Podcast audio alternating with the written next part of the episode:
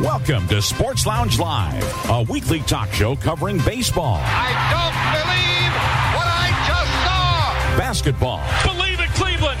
The Cavaliers are NBA champions. Football. Got it at the five and into the end zone. Touchdown. Hockey. He's got the score. NASCAR. Green flag waves again at the World Center of Racing. Plus the latest sports news, both pro and college. Hear past talk shows on your phone by calling 773-572-3006 or as a podcast on your iPhone, Victor Stream or computer, or on your smart speaker. Visit legendoldies.com for links to automatically connect via your computer or iPhone. Call the sports aficionados at area code 646-876-9923 and enter the pin 287-723-4600 followed by the pound key twice. And now, your hosts, Chris Devon, Perry Lester, Sean Platts, Robert Herrick, and Bill Sparks. Well, hello and welcome to Sports Lounge Live.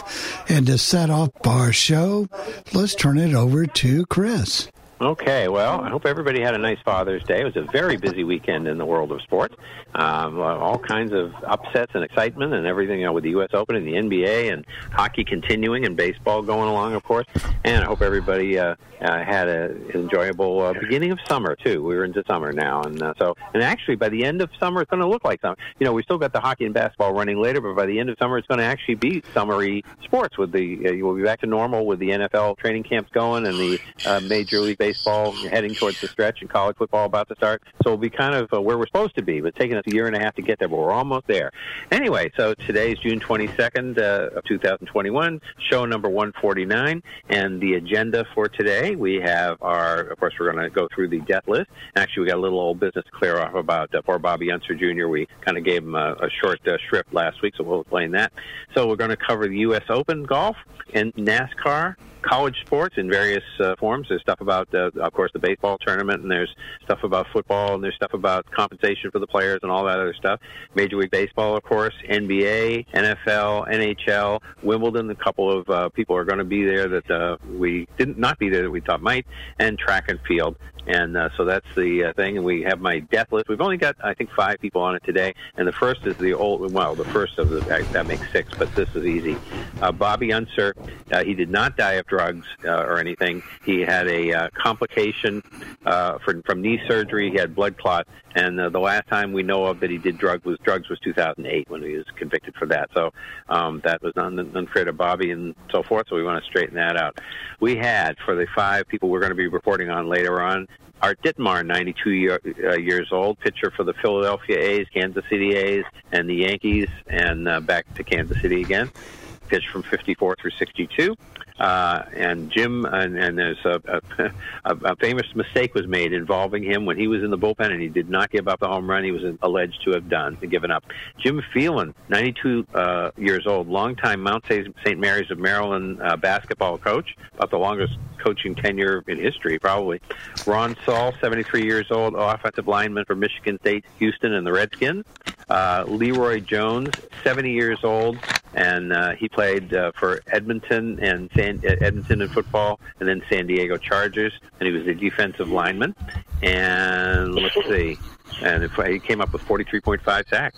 And uh, Tom Kurvers uh, went to, went to Minnesota Duluth, and he was an NHL defenseman and executive for the NHL too. So uh, for NHL teams. So anyway, so as far as the we'll get to the panel now. Of course, we'll go around and let everybody talk about what's on their minds, and then before we start into the agenda. And my thing is, well, we have a big series starting tonight with the Red Sox at Tampa Bay. And the law of averages dictate if you're betting, if you were going to bet this game, you'd be betting on Tampa Bay because Tampa Bay has lost. They played so well, but they've just lost six in a row. And the last time the Red Sox played Tampa Bay, when they were just the first three wins of the season, came against Tampa Bay uh, here at Fenway. I think they were the first three wins, weren't they? Yeah. So yeah. So you know, it's like uh, that. I guess the home opener was against Tampa Bay. That doesn't sound right. No, no, they opened up at home against Baltimore, right? Lost, lost That's right. Then they lost. Then, then Tampa Bay Tampa came Bay in here. in. Yeah, Yeah. and they swept them. So And the you get to see Tampa Bay's best prospect tonight, Chris. Yes. What's his name? Wander. Wander Franco. Wander Franco. What is he? Shortstop, I think. He is Yeah. a shortstop. Yes. Yeah, yeah, shortstop. So he's going to play tonight. So there, what it, as we go in, and of course we'll cover all this in detail later. But the Red Sox are up by half a game, and it's because Tampa Bay's lost at six in a row, and the Red Sox, you know, have been doing okay on the road. Not great, but okay. So, but the big thing that happened here this week was the trade. Kemba Walker was traded from the Celtics to Oklahoma City, along with the 16th pick and a 2025 two draft choice. And they also got, uh, and then the Celtics got back Al Horford, and he's always been controversial here. Good Al, bad Al, you know, whatever. I always thought he was pretty good, and he's been more healthy than Kemba. That's one thing. So they got back Al Horford, and who's a center, and they really need some help there. Robert Williams is a great prospect, but he doesn't seem to be able to stay on the court. So we'll Oh. see what happens with him. I don't know whether that means he's going to go somewhere or what they're going to do, but uh, but because Al's not a long term solution. You'd like Robert to just this is better for insurance. So you got Horford here, a guy named Moses Brown, also a center He's a center also. and a yeah. 2023 uh, second pick uh, that the Celtics uh, received. So that was the big news here this week. So I guess that's me for the panel. Rick? Yeah, uh, well, it's been a pretty good week. I've enjoyed the couple of great seventh games in the NBA. Um, and Saturday night's Islanders Lightning game was amazing the way Yeah. that game ended. Yeah. Uh, not so good last night, but No. um, and just a couple of baseball observations. Um, I want to congratulate the Diamondbacks for breaking their 17 game losing streak. do you know? Do you know that team at one point this year was 15 and 14, and since then they've gone six and 39. That's right. Yeah, they were actually 15 and 13. You know. Were they? 13, 6 and 40, and it's the most amazing. I was thinking about, I'm trying to think of a streak that long, one direction or the other. Last one I can think of that's similar would be the Tiger start of 35 and 5 in uh, 1984. Yeah. You know, Right. God, you just don't Yeah. see that. And the other thing is, I am just, I am already so sick of hearing these pitchers complain about this. You know, um, Did they have a bad day yesterday? no, enforcing the. Yeah, I know, but it just started yesterday. That's what I'm pointing. Well, they're checking them on the no, but they but they started complaining before yesterday. That you know, Oh, yeah, well, yeah, with Glasnow and uh, you know they're, they're complaining everything about you know they've, they've come up with everything that the games are going to be longer till till they're going to ruin their careers and they're not going to be win Cy Young awards and then, uh-uh. uh, you know it's you know I know I know you guys are bigger baseball fans than I am and I know it probably wouldn't be good for the show but I am rooting so hard for a nice long work stoppage next year. oh, you get it. we're, we're going to have one, Rick. Yeah, oh, I know. I think we uh yeah. Yeah. So uh and Perry, uh, your your Cubs for most of this week look like they might have started their strike early. And it seemed like it. They, they the, the hitting certainly stopped. I got to tell you. yeah. One of our local radio stations did a poll this morning, and polls are always interesting. You know, you get all sorts of responses. Um, the question was, do you plan to celebrate Independence Day with fireworks, you know, and all that kind of stuff? 64% said yes, 25% said no, 11% of the respondents had never heard of Independence Day. Where on Oh, earth? gosh. Where on earth are these people from, and who are these people? I don't know. I mean, whether you celebrate it or not, I guess is up to you. But if you haven't heard of it, I mean, how, how Oh, is that the same thing as the Fourth of July? That must be what they think, you know? And uh, we, of course, uh, the iCubs are at home tonight. We just as we went to air, we got a severe thunderstorm warning, so we will have Hmm. to see if they get their game in tonight. But uh, we will have Okay. to see about that. Bill, Well, we're cruising along here. I checked out. We've been watching with a little bit of interest who might become the the Pacers' new coach, but I don't see anything on the horizon that's going to be real great on that. Um, I think maybe I don't know what's going to happen I there, think but the best candidate, Bill, they've interviewed so far is Terry Stotts. Yeah, that. But Yeah. then they got some guy they were interviewing from the G League, and I thought, if you're down to that level, you've been out of the NBA. Why in the world do we want you with the Pacers? But I if they're guess, from the G League, they just had a coach for, that was in the G League. Yeah, they did. yeah, and that didn't work so well, did it? Um, but other than that, putting together some technology, and it's always fun to d- to do that and to get that done. And we, for our alumni, we finally, I finally took advantage of one of these Prime Day sales and got eighty dollars off of this talking television from Amazon. Hmm. And $119, these folks are set up for ball games, movies, news, whatever you want to watch or listen to. So Does it, that's does what it work well, Bill? Yes, perfect. So the talk, is, the talk is good and everything. Oh yeah, perfect speech. perfect speech. There's nothing you can't do on that television. So that is great, but it's small enough that you know everything's in stereo. They can listen to the radio stations, set a sleep timer, it turns off. I mean, everything's accessible. So that's a that's a great thing. So let's turn it over to Robert. Well, uh, here in hot California, we need all the water we can get, and of course, this is our. Uh, unfortunately, we've uh, already begun our fire season, and I've already had a I've already had a scare this week, and it's something I'm going to have to worry about all summer long. Uh, unfortunately, but uh, and we've had a tremendous heat wave, which which finally uh, left us, but we have another one coming back this weekend, so that is never good. Uh, other than that, things are pretty normal around here. Um, I'm trying to keep up with things as best I can. Uh, for those that are interested in A's Texas tonight, you will not find it on regular TV. That is uh, today is their YouTube game. It's uh, the YouTube game of the week. So if you're in the Texas area or the Bay Area, uh, just like with the Giants and Phillies last week, they were on Peacock tonight. The Rangers and A's will be on YouTube TV only. So And you can, but you can watch it for free on yes, YouTube. you can. Yes, you can. So there you go. Anyway, that's about all I got. Sean? Well, you need the, you need some rain. We need to blow the whatever's got these allergies with everybody because in case so I'm warning you in case I go in and sound like the 12 year old boy whose voice changes. You know, whatever something's in the air. You have people. Last year it was COVID. COVID's gone. Everybody's getting vaccinated, but now everybody's coughing with allergies or uh, or having the crackled voices and yeah, so it's a lot of fun. But anyway, yeah, good good weekend of sports. Something interesting I learned: the Olympics. Speaking of COVID, they're going to apparently they're going to have some fans there, but they're saying it's either going to be fifty percent or ten thousand people. So if an if a venue is bigger than ten thousand or bigger than twenty thousand, or they're going to have ten thousand. But if it's a smaller venue, they're going to have it at fifty percent for fans to go to the game. And most, pretty much most players, most athletes over there are getting vaccinated, and most of the workers are. Even though Japan's still what like a two or four percent, which which is amazing for a you know a technologically advanced country that they're so far behind. But that's, Well, the thing is, and I don't know, totally understand, and that's that's I really don't know what the, the world distribution is, but I think they're made here, mostly made here. There are others made in other countries that maybe they haven't even been approved here. It doesn't mean they won't work,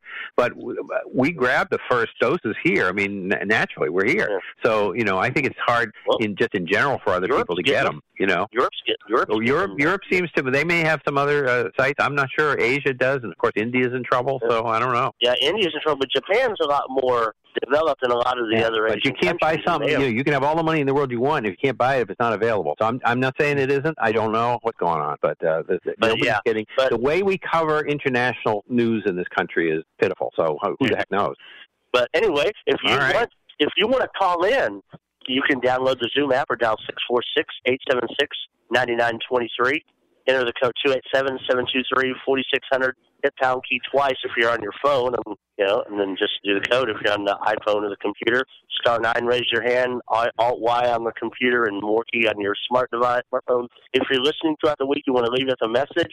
We are back to three ways now. Yes, Sports Lounge at allthingsradio.net or 773-572-7715 or the option two is working at 800-693-0595. Yes, hit option two. It is working. So, all Be right. sure to now- say it's for Sports Lounge. and say it for Sports Lounge Live, yes. And tonight we're going to have an interesting poll question because there's a number of sports got some Cinderella stories going on, and you know even with all the golf, the majors, we're going to talk about some of your favorite Cinderella stories in sports. So we'll get to that later. But first, let's get speaking of golf. I guess we'll go ahead and U.S. Open. That's Well- right. Okay, Yeah. so we had Jon Rahm win the tur tournament, and, and he is, and he was the guy that left the Memorial Tournament two weeks ago with like a six-stroke lead. He's also Yeah. the number one uh, uh, player in the in the country, you know, in the world actually. In the world, yeah. yeah, Yeah. in the world. And, So, and he was uh, like three strokes. He was three strokes behind going into the final day. And Russell Henley, the American who I don't know much about, he was just choking, and he shot a 77 on the last day. And Mm-hmm. Rahm just, I mean, you could just see him climbing. He passed uh, Oosthuizen. He passed uh, the others that were, you know, yeah. he was just because He had two birdies on the last two holes to win it, and he had uh, let's see, um, he's 26 and he's the first Spaniard uh, for, to win the U.S. Open. So that means Seve Ballesteros and uh, who's the other guy? Uh, the other um, Sergio, Gar- Sergio, Garcia, did never won it. it. Yeah. and he yeah he went to Arizona State. He said when he was at Arizona State, he goes, "I'm going to win the U.S. Open because that's his whole." He stayed here on the American tour, and you know how about this? The first three majors, you had the first Japanese player win the Masters, then Mhm. Phil winning the PGA at 50, only guy over 50 to do it. Then the first Spaniard, I mean, Jon Rahm, a little bit of stuff after two weeks ago, him testing positive for COVID and everything, and now this. All, I mean, say there's been some history in golf this year. Yeah, there has. So um, Louis Oosterhuis was, uh, or how's it? I, I never. Oosthuizen. Oosthuizen. Louis Yeah. Oosthuizen. Oosthuizen. Okay, he was one stroke back, and then uh, four under second, uh, and he was. Uh, that's the second time he's been in second in the. Uh, you know, he was in second in the uh, PGA also, and Harris English was uh, three under, and he was third. And the first. Uh, uh, so that's it for the U.S. And next next year, it's coming to the Country Club in Brookline, and that's a historic here in Massachusetts. It, it's, it's a historic club. It's where uh, you know the, what they talk about. It's very different for these players. The greens are small. The the, the fairways are narrow. You know, would you build a tournament in a play a course in a place like this? And people around here are always used to playing on these kind of courses because you know you don't have all kinds of room to spread out and have a nice uh, whatever. You know, not a lot of land. Land is expensive here. Land is, you know is hard to come by. So when these golf courses were built and everything was developed, so they were built into you know neighborhoods and and cities and and towns and stuff. So there people from the the northeast are used to playing on narrow fairways narrow smaller greens and that's the kind of course it is. So it's going to be at the country club first event there since the ryder cup in 19 cup in 1999 when they accused uh, those horrible fans of being like they were at fenway park yelling and screaming and costing the europeans the tournament when the americans uh, rallied and all that other stuff and they were not gentlemanly and ladylike and all that but they're going to come back. It's the Oh, first open there that. since 1988 when curtis strange won it. In 1963, Julius Boros won it in a playoff. So, but both the opens that have been there before, and Francis Ouimet was the first amateur to win the Open in 1913. But the opens that have been there for 63 and 88 all both ended in playoffs. So they're getting it ready. I read an article about it in the Globe, and uh, they'll be all set. Of course, it's the 13th through the 19th of June next year, and uh, you know, so we'll be ready to go for that, and that'll get everybody. Uh, it's always kind of fun when that comes here because uh, you know it's it's the big major golf event we get, and of course we did get that Ryder Cup, so that was that's cool. But it's one of the historic courses in the in the in the country. So And our Okay. final major will be final major will be on the 15th of July. It's always the third Thursday, and they want it, they'll get it done because remember golf is an Olympic sport now, so they got to get it done before. okay, they'll just get it done in time. And which rainy, uh, windy course are they going to have it at this year? Do you know? Uh, I think it was. I like it when it's supposed to in have been at Scotland because it's usually 30 degrees and rainy. Yeah. Well, I think they're going to keep it because it was supposed to have been at St. Andrews last year. And I Oh, think okay, They're going to have it. I think since remember they did not play the British Right. last year. Right. Yeah. Well, that's probably where it is then, unless there's a anniversary they had to, to deal with or something, you know, to have it a certain place. But anyway, so we had a couple of interesting uh, NASCAR races. Kyle Busch won his 100th Xfinity race. Now, somebody tell me. I know I've known this before, but I forgot. Robert, tell me about this.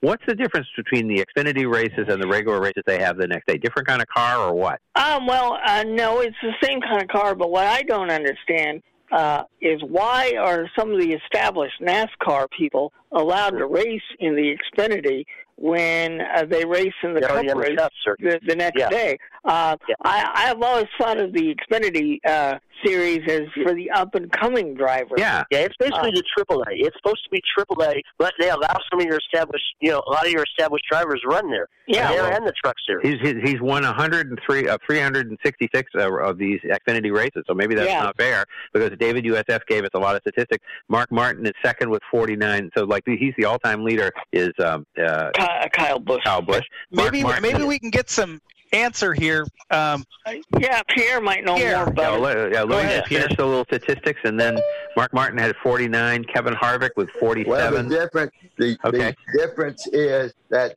they have a little less horsepower. They have a shorter wheel span, but the main thing is they have carbon fiber bodies, and NASCAR has metal bodies. Okay. And then, and uh, also, okay, also while I'm here Yep. on the Olympics, they said uh, they're going to have uh, only fifty percent, but no one can cheer at Right. all. wow. And, no one uh, can cheer. I didn't hear that one. Yeah, I did hear that. Yeah. Yeah, no, they want they want it completely quiet. Oh, And that's going to uh, be. No, you, you know, maybe they're they're obedient over there, but that would like work for two seconds here. You know, Yeah. That- that Go, go ahead, go, go ahead, Pierre. And then uh, Jacob DeGrom was the first one tested yesterday for the uh, sticky substance. They asked for his cap, his glove, and his belt. And they inspected him and said he was good to go. Yep. And they let him go. Yep. Hey, hey, Five shadows. Pierre, Pierre, while we have you, who, what's and the y'all latest? hear about the, the, the Detroit pitcher that uh, that started the game and he was so nervous that uh, he put two men on and he got nervous and he threw up all over the mound no. Jeez. and, Oh no. they, they pulled him out the game and set him back down. Oh, gee. Pierre. Pierre, what's the latest on the uh, LSU coaching search? Any news on that? No news yet. Well, the I can give you one piece of news. Bianco has withdrawn from that. Well, I'm anxious to see. They were saying this morning that they were waiting to see when Tennessee lost if the plane was going to land back in Tennessee or in Baton Rouge. Now, I have heard that. oh, are they is Tennessee uh, even for baseball? They're like those soccer fans in Italy that will kill their team if they don't win or something. no, no, about him going to Baton Rouge. Oh, I see him. Oh, going. Yeah, all right, I get it. So, um, and uh, to finish up NASCAR, uh, Kyle Larson won the Ally 400 in Nashville too. So, anyway, so I don't know if we want to. It's a little early, but uh, do you want to? Because college is going to take a while. So, would it be sensible to do our break right now and before we launch into college? Uh, yeah, let's go ahead. Though, let's go ahead and do our break now, and then we'll go into the college. People been saying to your friend, get a different face. And posting on their feed, they're super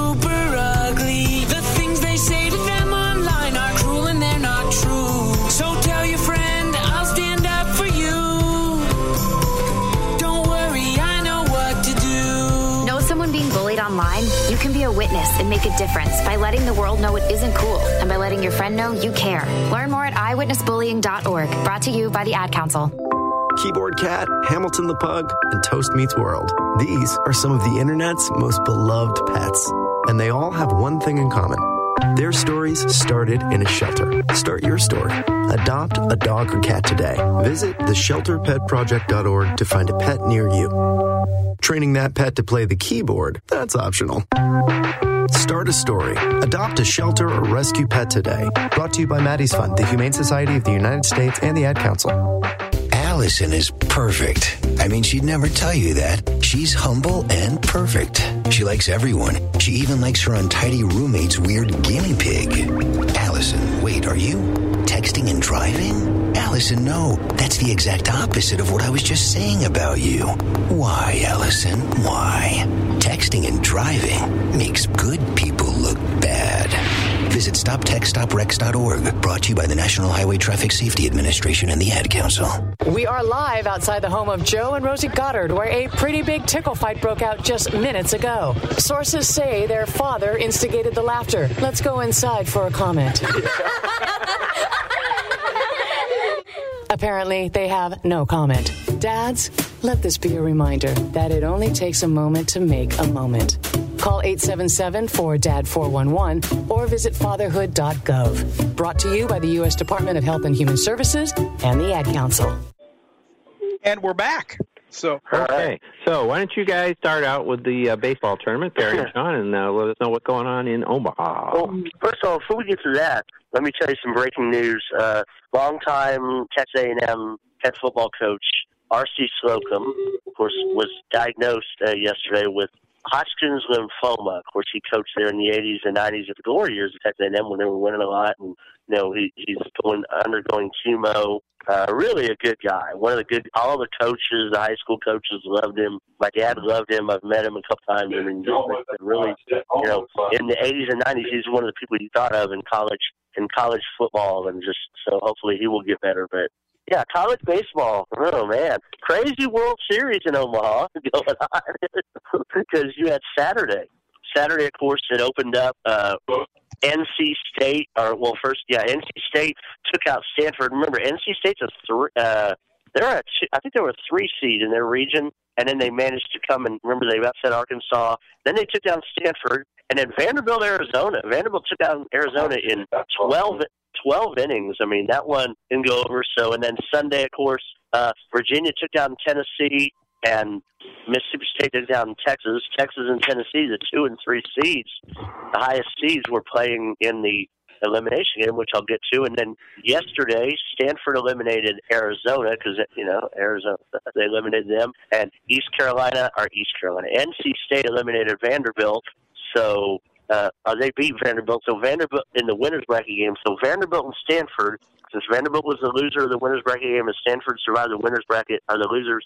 They survived it. They will play tomorrow in at seven Eastern, and then today, so far, uh, Texas took down Tennessee. So Tennessee is going home, and we have Virginia Mississippi State tonight. The loser of Virginia Mississippi State plays Texas on Thursday at 7 p.m. Eastern, and then whoever comes out of that game, those two games will play Mississippi State and Vander and uh, NC State respectively on Friday, and then if necessary on Saturday. So NC State has a break from yesterday until Friday.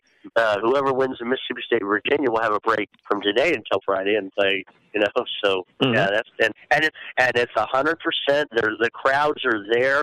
Omaha has not been expecting it. I don't think they weren't expecting. They uh, they didn't realize that many people were going to travel because we were hearing stories of people having trouble getting restaurants on Sunday, Yeah. especially Sunday night. Saturday was easy, but I mean, I think I think this country, you know, either and as I said before the show, either people are vaccinated and they're ready to go and they want to go, you know, depending on the part of the country, or they're not vaccinated, they don't care if they're vaccinated, they don't believe in the disease, or they're just not going to get vaccinated, so they're going to go anyway because things are open. I think people have had some of them almost a year and a half of, of nothing, you know. or some had the COVID virus uh, recently, and so they still have the antibody, and they might be waiting on the vaccine. You know, Yeah. they don't want to. Yeah. You know, either way, there's there's all these things that are going on. You know, other words, people are going to go. You know, as I said Yeah, before the show, we- our traffic is back to 2019 levels already. And- so you know, And ESPN is there. They have. They're actually at the game. They're like they were talking about it. Eduardo Perez and Karl Ravech and all them. They were talking about the game the other night, going, "Oh, it's nice to not be watching a game on a monitor." yeah. I don't know. You have any more Perry? Any thoughts on that? Uh, For the No, I think I think that's good. I think you covered it, Sean. Go State tonight, by the way. Hey, there you go. yeah, okay, so um, uh, Sean, you had a story earlier in the week about Arizona State football. Yeah, Good old Herm Edwards. Good old Herm. He's doing well there in college. Arizona State being investigated. They have some violations. Apparently, there's some illegal pay. Because remember, it's not legal yet, not till July 1st in seven states and September 1st and about 10 others. But also, here's the big one. Remember, they had a ban on on campus visits up until June 1st of this year because of COVID. And apparently, in June and July of 2020, and even August, Oh, Herm was having some players on campus visiting, so and multiple recruits. He was getting them in there. And remember, this is still June, July when everything was still pretty strong. Oh, this is Herm. You know, Go for it on fourth down, Edwards. You know, I mean, he's he's the guy. You know, he would do uh, Yep, whatever he yep. can. You know, he doesn't really care. So there you go. point. Uh, okay, and then uh, we are going to have a new bowl. I mean, we've only got 32 balls. We need another ball, but we're going to have a new ball anyway. And I, I don't even know how many. But we're going we got uh, tell them tell them who it's named after and what's going to happen with this bowl, uh, Sean. okay, I can't make this up, people. It's, there's a they were gonna uh, there's going to be a new bowl in Los Angeles, SoFi Stadium, the the, the LA Bowl, but it is now they've found a sponsor, the Jimmy Kimmel Live. LA Bowl. That's right, Jimmy Kimmel Live. Uh, one of the one of the late night talk shows. Jimmy Kimmel is sponsoring a bowl game, and ironically, of course, it's going to be an ESPN game. So Disney, you know, Disney, of course, ABC produces Jimmy Kimmel Live. You know, that's their show. So you're going to see all kinds of Jimmy Kimmel Live stuff. Now, I had an idea. What they need to do is maybe go up like the Tonight Show with Jimmy Fallon, go sponsor the Holiday Bowl. Maybe uh, the Late Show with Colbert. It's up in New Yeah, York. get, get everybody with a the bowl. Pinterest. Yeah, And, on their and network. they have to mention the Tonight Show on ESPN, a Disney network. They have to mention the NBC and the CBS shows on the Disney network. Or what well, are we going to have maybe, next? The- maybe the CBS would sponsor like the Sun Bowl that they already have, or yeah, something back like in the day, that. we could have had the, the Cheers Boston Bowl or something like yeah, that. Or that would have been good. We'll have it at Fenway Park. And then, We need a Sports Lounge Live Bowl. Yeah, we, that's right. Yeah, we that do. Hey, let's has one. sponsor. Yeah, let's have fun. Anybody want to sponsor a bowl? Let's have a fundraiser. Yeah, But it, it makes it brings you back to the golf events, the Bing Crosby tournament, the Bob Hope Desert Classic. I guess uh, Glen Campbell had a tournament. Sammy Davis Jr. had a tournament. So you know everybody had these. So why not? But- but I had never seen a person or a, a show with a got person's name sponsor. I said I've seen some weird sponsors on bowls, you know, but oh Yeah. man, So the big story, though, probably the longest lasting story, is the uh, NCAA got it in the neck from the Supreme Court yesterday. Yep, they did. Oh yeah, they voted nine to zero. Supreme Court voted nine to zero uh, that the NCAA's definition of amateurism is not in line with federal antitrust laws. And apparently, Kavanaugh, Brett Kavanaugh, wrote it also, but also, uh, I mean. To get the Supreme Court to agree nine to nothing on anything is big. I mean, yeah, I mean, when Sotomayor and Kavanaugh are agreeing on something, then you know it's big. You know, it's like, but what they're saying is that in any other type of workplace, a billion dollar business, what they're doing would be considered illegal by uh, not offering them anything. What this allows, what this because right now, okay, let's say you're in college now, you're on a scholarship, an athletic scholarship. Let's say you happen to be a really good student. And you get one of these, oh, study abroad semesters with Oxford or something. And generally it's paid for the school allows that, and then you come back to your school. That isn't right. That wasn't considered an NCAA violation according to their bylaws. So because the NCA, so the Supreme Court said no, you have to allow them to accept this uh, this deal. You have to allow them to do this, and this is not involving the name, image, and likeness bills that are coming up. It's it's a totally separate, like a student. Let's say they have a paid intern, postgraduate internship, or they're working as a teaching assistant or a lab assistant. You know, usually students are paid by the university. You know, they get a little compensation plus they get some scholarship money on that. They're allowed to do that. Let's say they get a laptop to, you know, they're allowed to get stuff like that. They said it's for educational purposes, and they explained. He said no, and he didn't go into to the financial compensation part because I think he's going. They're going to let the name, image, and likeness handle that. You know, because that way the schools don't have to say, "Hey, we're paying," but they can take these you know, take these. And there's a really good documentary on the Vice channel called College Sports Inc. And it was out two weeks ago. And they talked about Jeremy Bloom, the skier. He also played football for Colorado. And he was playing, but he was all trained for his Olympics, and he could not accept money to pay for you know his endorsement money pays for his Olympic skiing training. Uh, the Olympics he was allowed to, but because he was playing college football, they said, "Oh, you can't accept that to pay for your Olympic training. It's an NCAA violation, even though it's not." An NCAA event that he's training for, so he quit football, where he was a pretty good football player. He he still missed those last two years and was drafted by the Eagles. I mean, that just shows. And then you have that plus in July here in July first, seven states coming online with the name, image, and likeness, and then ten more September first. And apparently, there are people. It's a bipartisan group working on a national name, image, and likeness bill. And this all goes back to a case in 2014 where a West Virginia, think it was a West Virginia uh, tennis player sued over because he was, you know, he was going to take some uh, he was going to take a job in the chemistry lab, you know, working there, and he, he sued. This this is where the, this is where this all started back in 2014. Okay. All right. So I think we're done. And- Hold on, hold on, hold on just one second. Hold on just one second, Chris. Bill, just for your own knowledge, uh, we have just been placed into a new severe thunderstorm warning, which does now include me.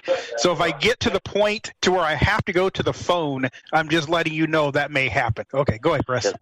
Okay. Hold on, one more, One one more college? big story. One, one, one more, the other college story that I was telling y'all about before the show. Uh, the remember we talked a couple weeks ago about the committee, the three, the three uh, commissioners and athletic director of Notre Dame, and their plan for the 12 team playoff. Well, apparently they went to Dallas and took this to 11 college presidents and chancellors, and they announced that the presidents agreed. They said, "Here's what we need to do. We like the idea of a 12 team, but show the feasibility. Put all the and let's give this to the 10 conference commissioners to see about coming up with a plan." This just came down this afternoon in Dallas, so I thought it would have been later in the week because I knew they were meeting, but they decided early. Yeah. Well, I, I think college presidents tend to vote for things when they're going to get money, and so I don't think it was a big surprise that they thought this would be And a good idea. waiting, and they're Yeah, saying this would start in 2023. This 12 team Yeah. bill, but We have two more years of the uh, 14 right now coming up anyway. And Okay. it won't change until then. Right. Yeah, won't change until then. Yeah. Okay. So we have our MLB standings. As we move Before over you to get to that, Chris, we do have. Yeah. Remember, we do have that Creighton story. Oh, uh, okay. Yeah, go Creighton ahead. is now two years of probation. bec- This is because of the former assistant coach that they had that was caught up in the FBI scandal. You know that we've been following seemingly for years and years on end. Yes, it's been Two years probation. Uh, he got a two-year show cause penalty, and uh, their budget has been cut by one percent, and they are losing one scholarship for the next two years. Well, that's not bad. They're not losing postseason or anything like that, so that's good. Okay, so but into baseball. Here we go. Here are the standings as of Tuesday, and then what we, uh, do have, we'll have one final for you, but that will not be reflected in these standings. So you you know figure that in. American League East, as I said, Red Sox and Tampa Bay started a pivotal three. Now it's June. Pivotal three game series. Anyway, Red Sox forty three and twenty nine. Tampa Bay forty three and thirty. They're playing uh, three games at Tampa Bay Tuesday, Wednesday, Thursday night. The Yankees are thirty eight and thirty three. They've been coming on a little bit. Uh, Toronto 35-35. Toronto lost like five in a row here. They, uh, you know, after the, the Red Sox series, they they went out and then they lost. Uh, Yankees swept them, and uh, then I, they might have won on Sunday. I think they did, but they they lost. I think two out of three to Baltimore too. Baltimore though at 23 and 49. In the Central, the White Sox are 43 and 29, and we're always talking about uh, uh, how good Bob Melvin is as a manager. Cleveland is 40 and 30. They're two games. Well, Terry behind the White Sox. Francona is no slouch. He is not. And Terry Francona has them in the second place, two games out, and in the postseason hunt big time. And the thing is that this is the team that we said the other day, a couple weeks ago, they have the lowest payroll in baseball. Yes, they do. And, and here they are, two games out. So good for Cleveland. Kansas City, 32 and 38. Minnesota, 31 and 41. And Detroit, 30 and 42. So those three look like they're just going to play off the string. In the West, Houston, 44 and 28. Oakland, 44 and 30. So uh, two games out in the all important law column there, Perry. I mean, Robert. Uh, yeah, I know. Uh, the A's have been slumping here recently, and we lost two out of three to the Yankees, and Yep. our starting pitcher last night did not do well in Texas. So, Mhm. you know, Okay. So we got Seattle hanging in there. They're over 500, 38 and 36. The uh, the Angels are 36 and 36, still happening. Bill and the Rick's Angels, and Texas 26 and 46. So if you look at the American League, this is and we're not getting get into the wild card race, but you look okay. Red Sox 43-29, Tampa Bay 43-30. Then you look at the White Sox, they're at 43-29, and Cleveland 40 and 30, and then Houston 44-28, Oakland 44-30. I mean that that that they're all close. That's six teams. You know, really 10 or more games over 500. So that's pretty good. It's going to be a big battle. In the East, in the National League, the Mets are 37 and 30, Philadelphia 34 and 35, so the Mets with a four-game lead. Atlanta 34 and 37, Washington 33 and 36, Miami 31 and 40.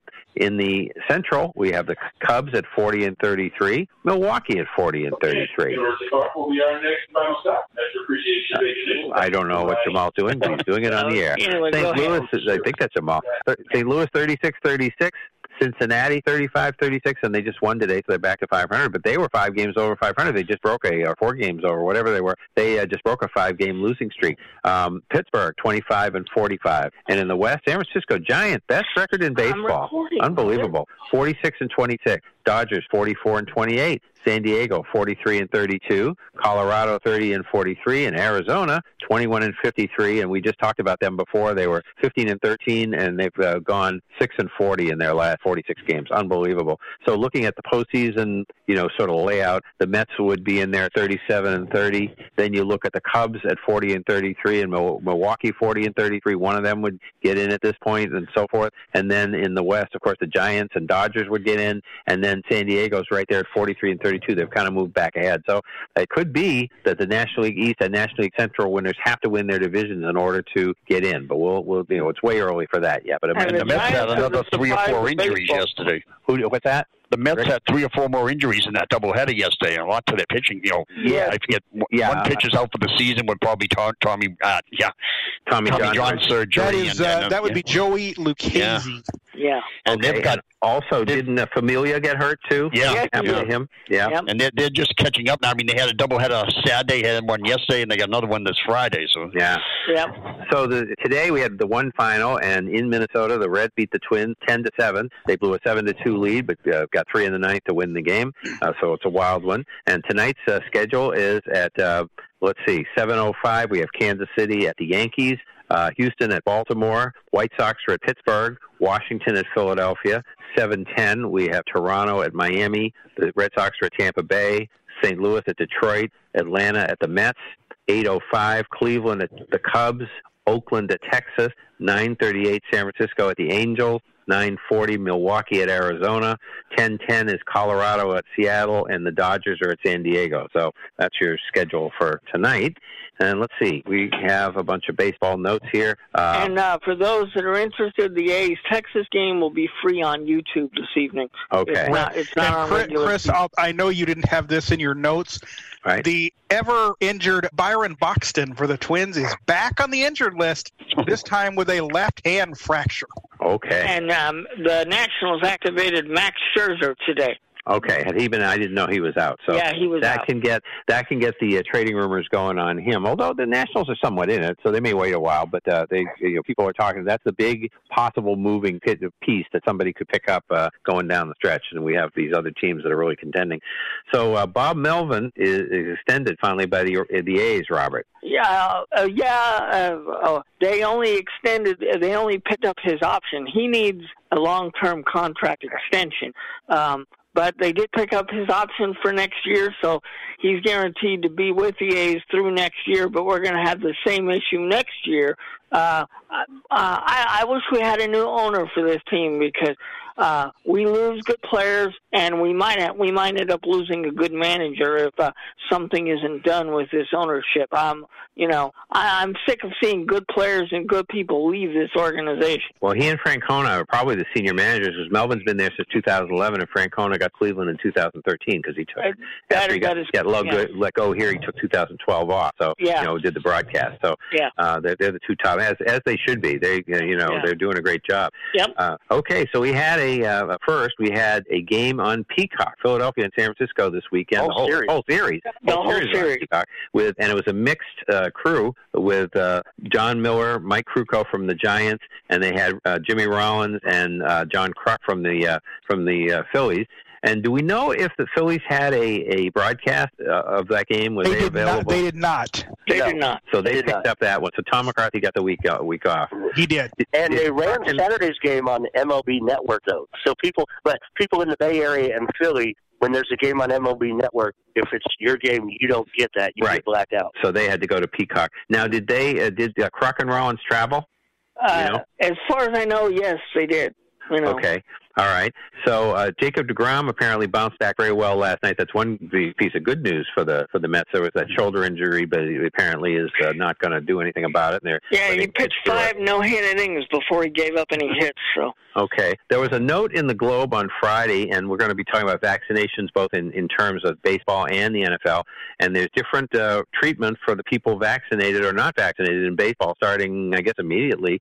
Those not vaccinated will still have to wear masks in dugouts. Uh, they'll and and and then unless they're eating or drinking, they'll need to wear masks. Won't be able uh, to get uh, to park as early as the vaccinated folks. Vaccinated uh, people can go to r- restaurants uh, when they travel on the road, unsupervised, and monitoring will be uh, stopped. I'm not sure if that's stopped for everybody or just, I mean, uh, maybe for the unvaccinated. Uh, there'll be more testing, testing if for unvaccinated. Uh, and let's see, Arizona. Uh, okay, so that's uh, the story on that. So they're not going by the teams anymore. Apparently, at least I don't know exactly when it starts. Maybe it already has, but they they are not going by the teams uh, getting to the 85 because it was probably getting to the point where you get to 75, you're not going to get to 85, and the people start getting resentful of the people who aren't. So you just need to let the people who are vaccinated do what they should be able to do. You know, we have two long road losing streaks in progress because the, the teams have been home. That's why they haven't lost any more on the road. we have Arizona has lost 23 in a row, and that's a major league record, and Baltimore has lost 19 in a row. So when they get back out on the road, we'll we'll see what happens to those guys.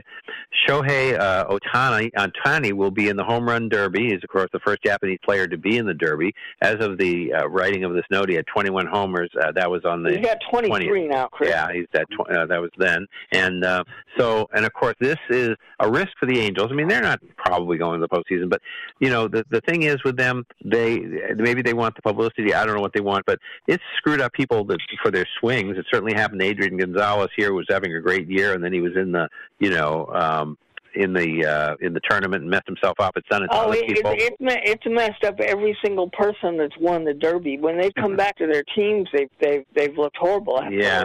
So and you know, so they're doing this, but I mean, it could mess up his pitching too. For mean, he's important to that team. You know, Yeah. that's why they're as good And as they uh, are. remember, Mike Trout is still out, so you know. Yep. Okay, so San Diego beat Cincinnati four games in a row, and that uh, that's the first four game ever against Cincinnati, four game uh, sweep the, of the Padres by uh, of the Reds by the Padres, and the first in uh, ten years against anybody for the Padres.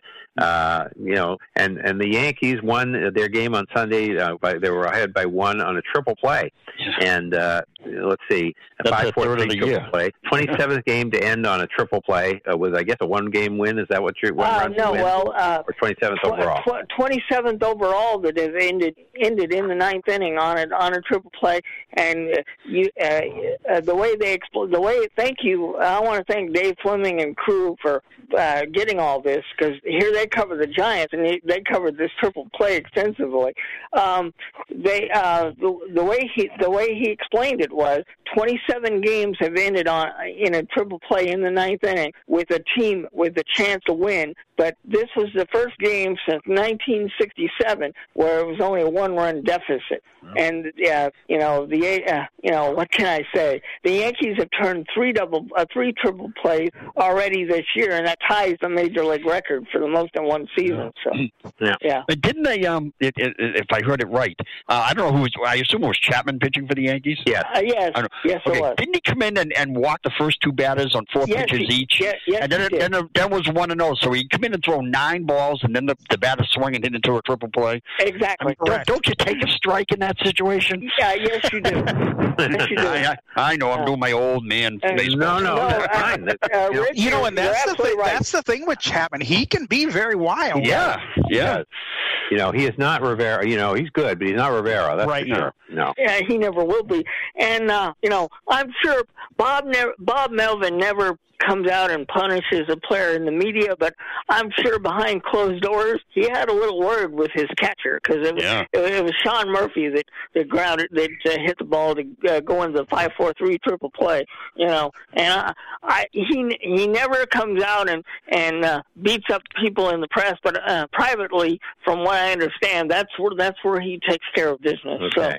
So we, we got any more MLB stuff? We don't, but we have two hands, so let's All get right. to them now. Uh, Jerry, if you want to unmute yourself. And then Jamal, you're after Jerry. Hello, Jerry. Hello, Jerry. Hello, Jerry. Uh, there he is. I have a qu- well, I have a um, those of you who have the Xfinity, the XRA11 box from Comcast, you can watch that Texas Oakland game on TV. Mm-hmm. Uh, on YouTube tonight, just by saying um, Major League Baseball's ML, yeah, Major League Baseball YouTube, and it'll take you right there. You'll hit your OK button and be able to get it. And I have a question. What's the record for the highest scoring shutout in the NHL? Um, Well, we have one. Uh, we know that there were two. All right, the Bruins were ten to nothing. What? Bruins right? won eleven to nothing Was against uh, Montreal in 1964, Oh, yeah. that was in regular season. And Montreal beat Toronto eleven to nothing in 1944. I think uh, we have it later uh, in the NHL, and so Yeah. that's in the playoffs. That's the highest uh, shutout, eleven. Right, right. We know that. So uh, that's uh, you know uh, there may have been higher ones, but whatever. I think the Bruins lost one to Buffalo one time, something like that, too, ten to Yeah. nothing or something. But anyway, Jamal, so if you want to go ahead and unmute. Hello, Jamal. Hello, how There, y'all doing? there he is, Jamal. Hey, go hey, ahead. Jamal. We're good.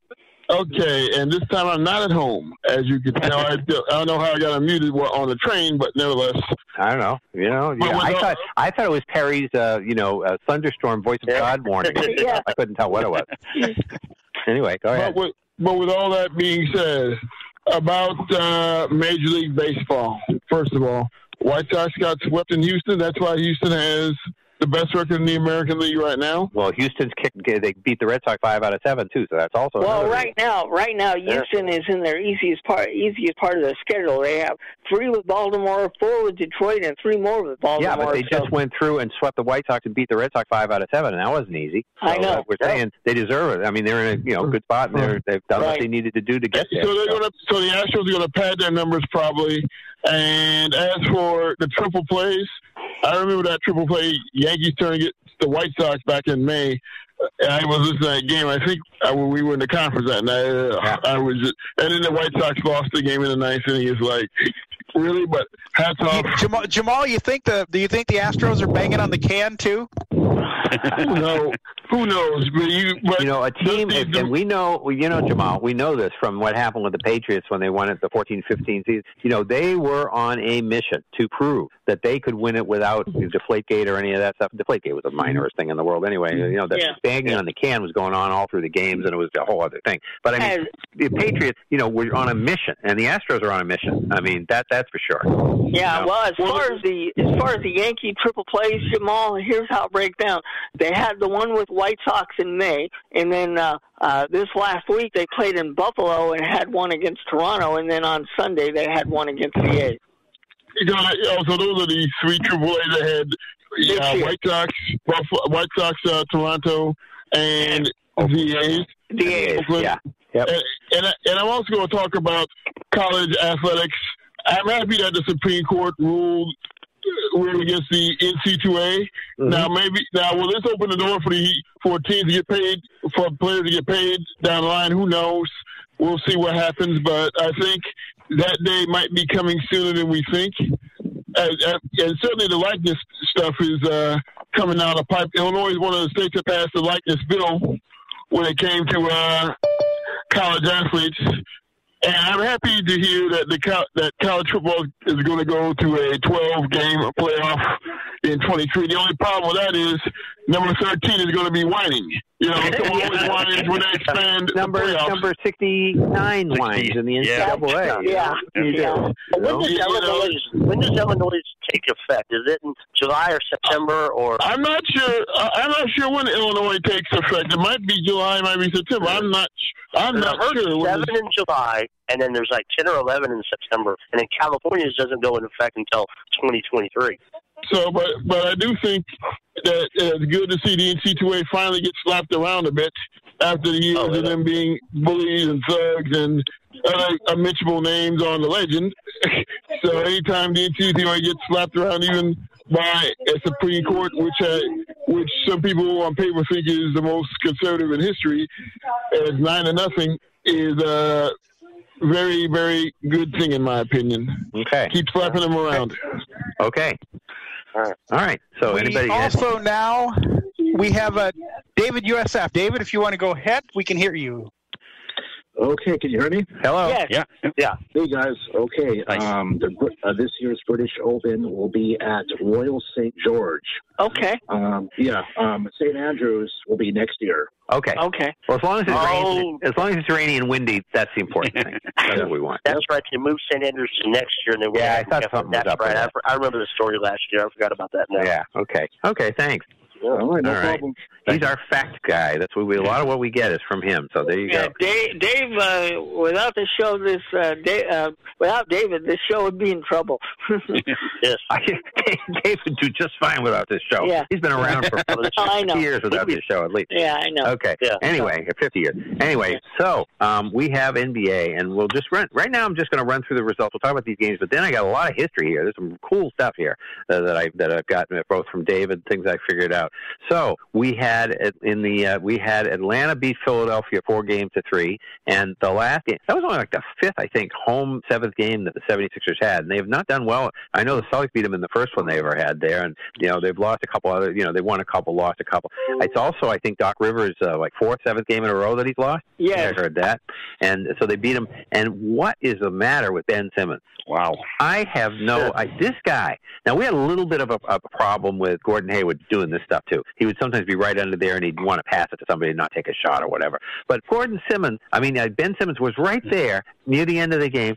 He didn't dunk it. He he passed it to somebody who got fouled and they only hit one shot. I mean they lost by seven points or whatever. But you know the idea was, and I think he took him out after that. I think Doc took him out because I don't think he had. Plus he was only shooting forty three percent from the foul line. So they knew. Oh, well, less than that. or something, whatever. Yeah, it was. I, I, heard, I heard he was, for the series he was 25 for 73, which is like 33% four percent. Yeah, okay then. Yeah. Yeah. The, So- the pro- And, they, the pro- and he only took four. And What I heard, he only took a total of four shots from the floor in the fourth quarter in the whole series. only four. Yeah. Wow. The, the is- problem with this guy is uh, now obviously he he uh, got to where he is because people think he's a great basketball player, but you have to do all facets of the game, and I I don't know. I don't know if he's ever going to be a quality NBA player that people can depend on because uh, he's a six ten point guard, number one, and you know obviously you would think most uh, at that size you would think he'd be able to take advantage of most people, but it's almost like he doesn't care about whether he scores or not. I, you I remember. I think he went to LSU, and I don't know if, he, if Pierre wants to call in because I know he's not uh, really an NBA person, so he might have flicked out, flicked it off or something. But I know that if he can call, there were stories Pierre told us about Ben Simmons that he was really not a hustling player or something. I seem to No. remember us talking about there that. Were a lot of stories. I, you are right on that, and and and they say, yeah, he was only like six three or six four, and then he grew, but he's still. It's like you're six ten now. You grew. You got in. You know. Well, you got there, to I have mean, some, you know what? You've got to take shots. You can't, you know. and I don't care who you are. When the ball comes to you, I mean, we had this with the Celtics with a couple of guys. With the ball this year, even ball comes to you, you take the shot. You know that that's your shot. And Kemba gave up a few this year too. So Uh, you, but know, you, would you would that. think Chris- you would think Chris at his size at his position he could almost dominate uh, you know uh, Yeah. any you know because he uh, doesn't there's have not- he doesn't yeah. have the guts. There's No, something wrong. no. Something wrong. Something Yeah, but the, you know, there was an interesting discussion on today when they were comparing him to Smart with the um, Celtics, and they were saying, wait, which is worse? Do you want a player that's a terrible shooter and won't shoot, or a player that's a terrible shooter and does shoot? Well, I think in all in all, you want the guy who's going to shoot because you, he, at least you got a chance, and somebody can get a rebound. Something can happen. He he screwed up that whole play. You know, Yeah. you, you can't. You know, the smart would have done something with the ball. He would have shot. Maybe he would have missed it, but somebody else maybe maybe got the rebound. You know. You know, he may be able to fit into a team that needs a just a a, a passer for a point guard and a good defense because he, could- he's a good defensive player. Yeah, but there's yeah. no way he can fit in with his his contract. No. Uh, but uh, but how know, the, if on the- Philadelphia wanted to get rid of him, how in the world are they, They going to be able to do it? No. You know? No, they they the missed other their side- Kemba Walker opportunity. No, the money probably didn't line up with Kemba Walker on the other anyway. side, but- on the other side, on the other side of that series, though, Atlanta won their very first road game seven. Yeah, that's right. That's right. Well, that's what just part of the history we're going to get to with these. Two. This is a unique Final Four we got in the NBA this year. Yeah. Then uh, and then on Saturday night in overtime, Milwaukee uh, beat Brooklyn four games to three. The first seventh game on the road they've ever won. They had lost seven in a row. They had won a fifth game, a fifth and deciding game in uh, Atlanta in '89. So this isn't the Bucks and uh, and I don't know if they you guys have, if, whether anybody saw on ESPN they probably had statistics about this. Bucks and uh, and uh, Atlanta and uh, Atlanta have played. This isn't their first rodeo. They have played a lot of series over the years. They were always playing to see who was going to meet the Celtics in the next round. Remember Rick or something like that? You know, Or who was going to meet Chicago? Even a Or lot of times, Chicago later on. Chicago, Detroit. Uh, they, they yeah, Yeah. they they have uh, you know of course then everybody started to have to play in the first round about 85 but I know Bucks and, and they've got to have a long record of series because they're just always the mid-level seems like- teams that got in the playoffs to play each other four and five or wherever they were you know. Yeah.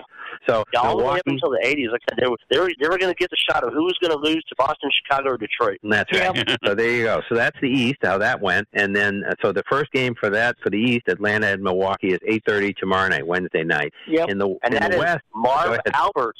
That is That's right. Marv Alberts' last Series. series. Yep. There you go. Yeah, well, he called that last shot by Durant in regulation on the seventh game. He called that a three pointer. Oh, Uh, it was not. No, but, you know he had to he had to backtrack on it. But I, I thought you know I was wondering if they called it that because then I've heard radio broadcast afterwards, and the other, and the radio guys didn't call it a three pointer. They No. knew. No. And you heard about Durant's shoe, right? No. He was No. well. He, he- his toe barely touched that two point line.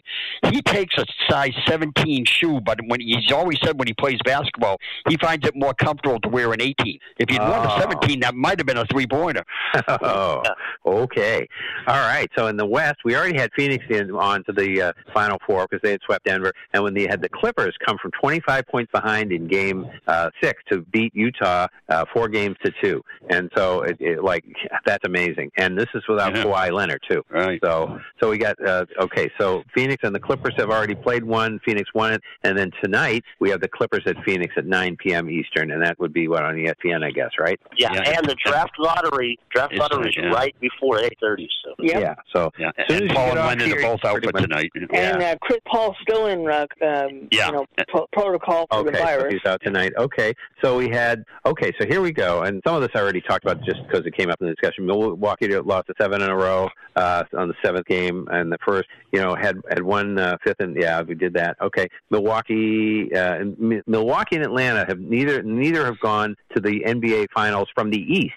Now, this is the story, and I thought figured this out. Milwaukee started in the East in 68, 69. By the way, they started the same year as Phoenix, and that's another thing I had written down that the whole thing, as Rick remembers, was in 68, 69, who was going to get Lou Alcindor, aka Kareem Abdul-Jabbar, because uh, they were going to be the two worst teams, and uh, I guess uh, Phoenix took Neal Walk because uh, he didn't do anything. We were there about three years, but I mean, they they ended up with Alcindor, and of course they won a championship two years later. But um, so they were both in the East. But when Buffalo, Cleveland, and Portland came in in the 70, 71 season, they moved Milwaukee to the West. So they were in the East. Because I remember in the second year of Milwaukee's uh, being there, they played the Knicks on the way to the Knicks championship and, and beat Jabbar, you know, Al, Alcindor. Uh, so they were in the East a couple years, then they went to the West. So when it, the Hawks have ever been in the finals, it was they've been in in 57, 58, 60, and 61. They won the one in 58 when Bill Russell got hurt, lost to the Celtics 57, 60, and 61. So they were from the West. When Milwaukee has been in the finals, they've been from the West.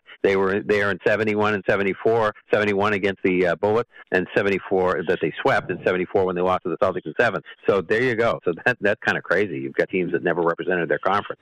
Uh, I think the last Milwaukee Eastern final was 86. I'm not sure about that. Yeah. And the At- Atlanta's last finals was 15, and that was it. I remember that they came in, and the Celtics had given. Um, it was two, two rounds earlier, but the Celtics had given Cleveland a, a big battle with a lot of tough games. You know, game down to the wire, lost all four of them.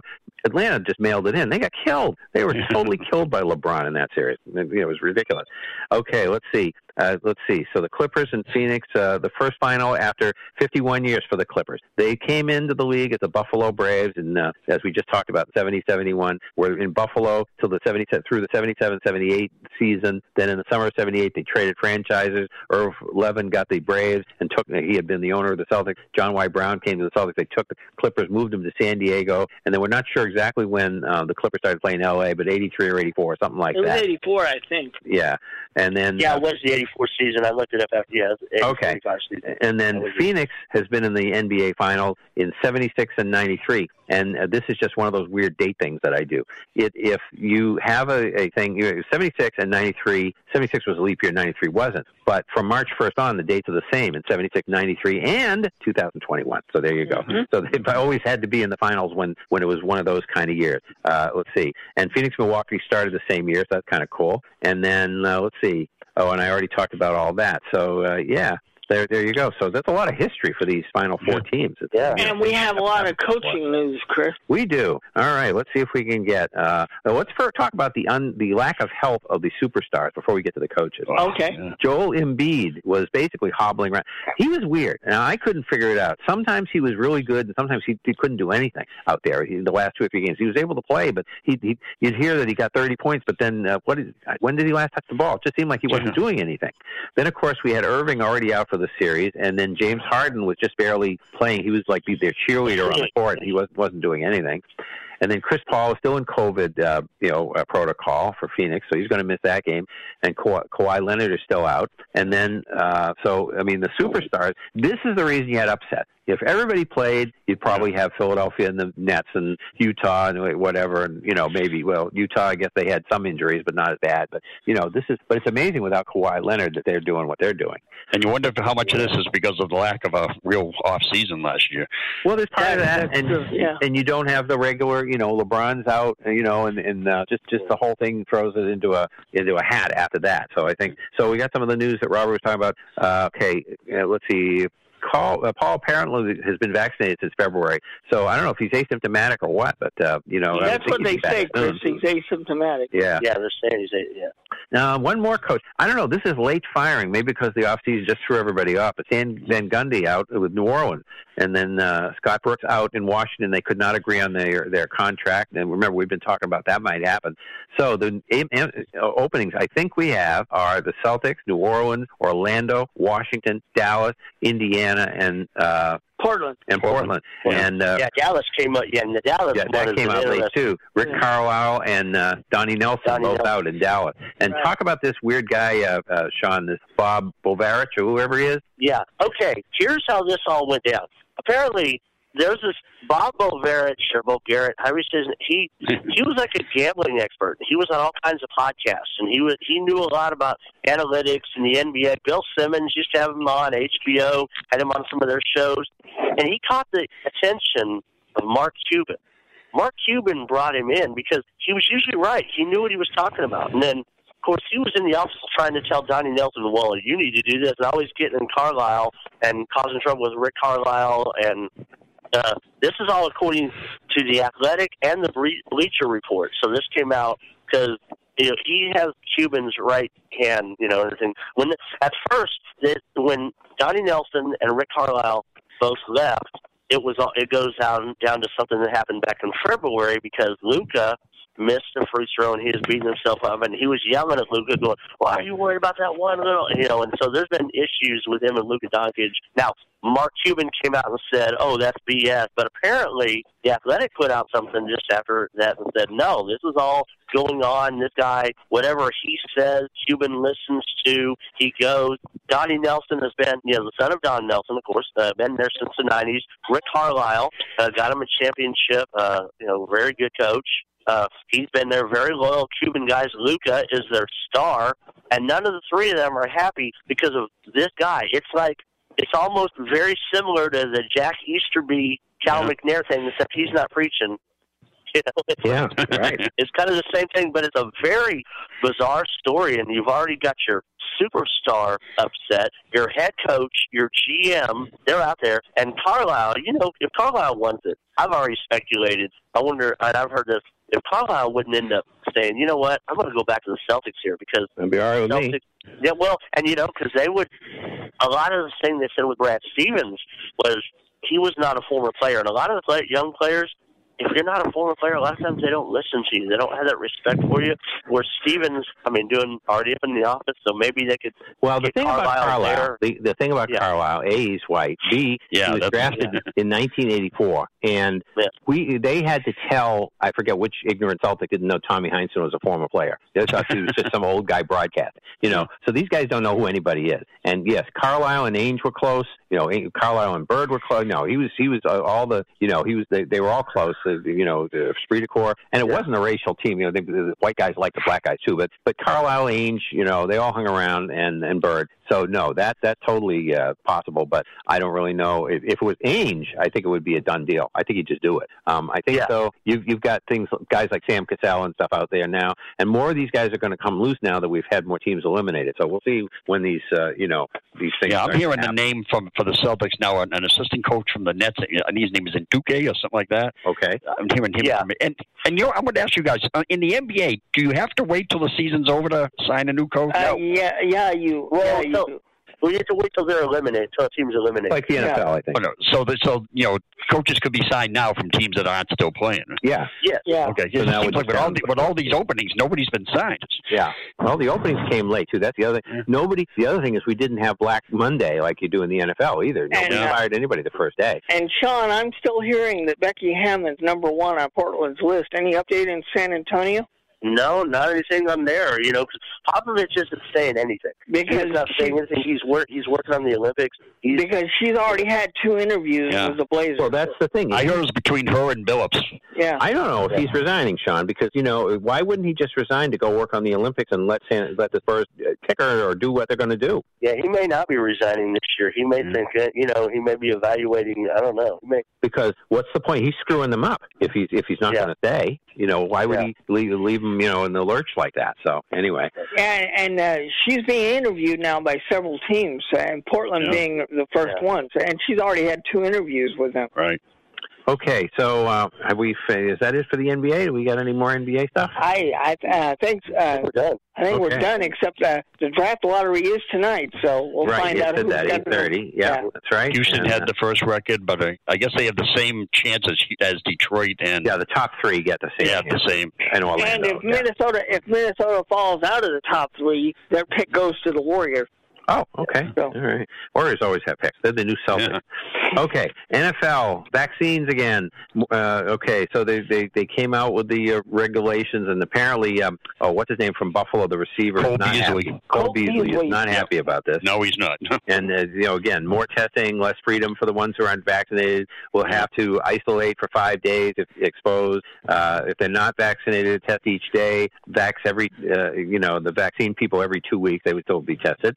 Uh, vaccinated, unnecessary mask, and then interact with uh, vaccinated family and friends when they travel. And then, uh, and then, of course, the ma- the vac- unvaccinated have to uh, stay in the team hotel. They have to wear the masks all the time, like they did last year. And would uh, meet with team personnel when they travel. And unvaccinated can go to clubs and bars and house parties and concerts. And the NFL can fine, uh, game check, and up and up to fifty thousand after that, and uh, for uh, violations of any of these protocols. So they are giving every incentive. You know, it's like okay, it's not a state like you know giving away money like a lottery, but they're making it as attractive as they can to get these guys vaccinated. So you know, we'll see if it works. I don't know.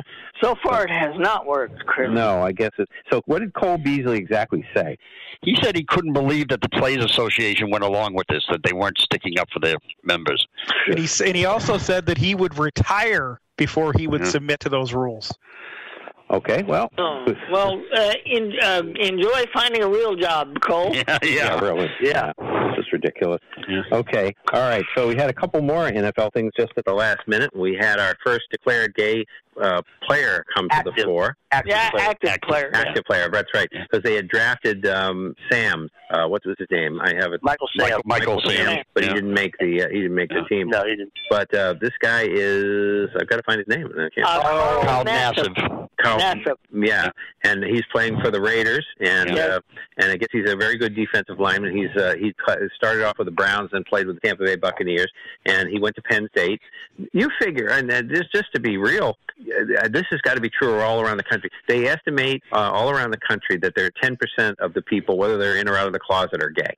Right. So I mean, there have been gay NFL players probably since Red Grange. Oh, yeah. just nobody knew about Yeah. it. You know, Yeah. so this is the first guy that's coming out, and and uh, so far he's gotten a positive reception. One of the things though that you hear, of course, is that yeah, you know, they'll call they'll use uh, gay epithets, you know, all among the hey, we're all cool, right? You know, and they'll call a guy this or that, you know, uh, queer or whatever they do. And I don't know whether this will stop in this locker room or how they're going to do that, or whether it'll change the whole sensitivity around uh, the team. But uh, you know, Uh, Ra- well, uh, Raiders were- so, so far the Raiders seem to be pretty supportive. management, So, management is yeah. Yeah. Well, Yeah. and apparently, apparently, several already knew. He just one reason he came out publicly is he's donate. He's doing fundraising for a charity of LGBT teenagers who have dealt with you know suicide because of what they go through, and so he's he's supporting this charity. Which Yeah, he's I donating a hundred thousand dollars to start it Yeah. off with, and Until yesterday, I had never heard of this charity, but so already he's got publicity for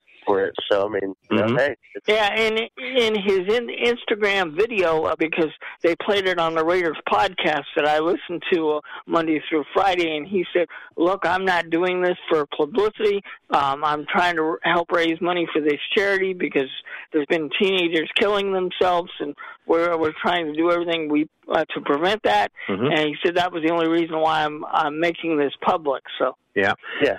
And the other story in the NFL that I know about is Eli Manning's coming back to the Giants. He's going to be the Giants' business, uh, operations, and uh, fan engagement person. And he, and they're also going to put him in the concocted. Giants Ring of Honor. Yeah, Yeah. retire his number.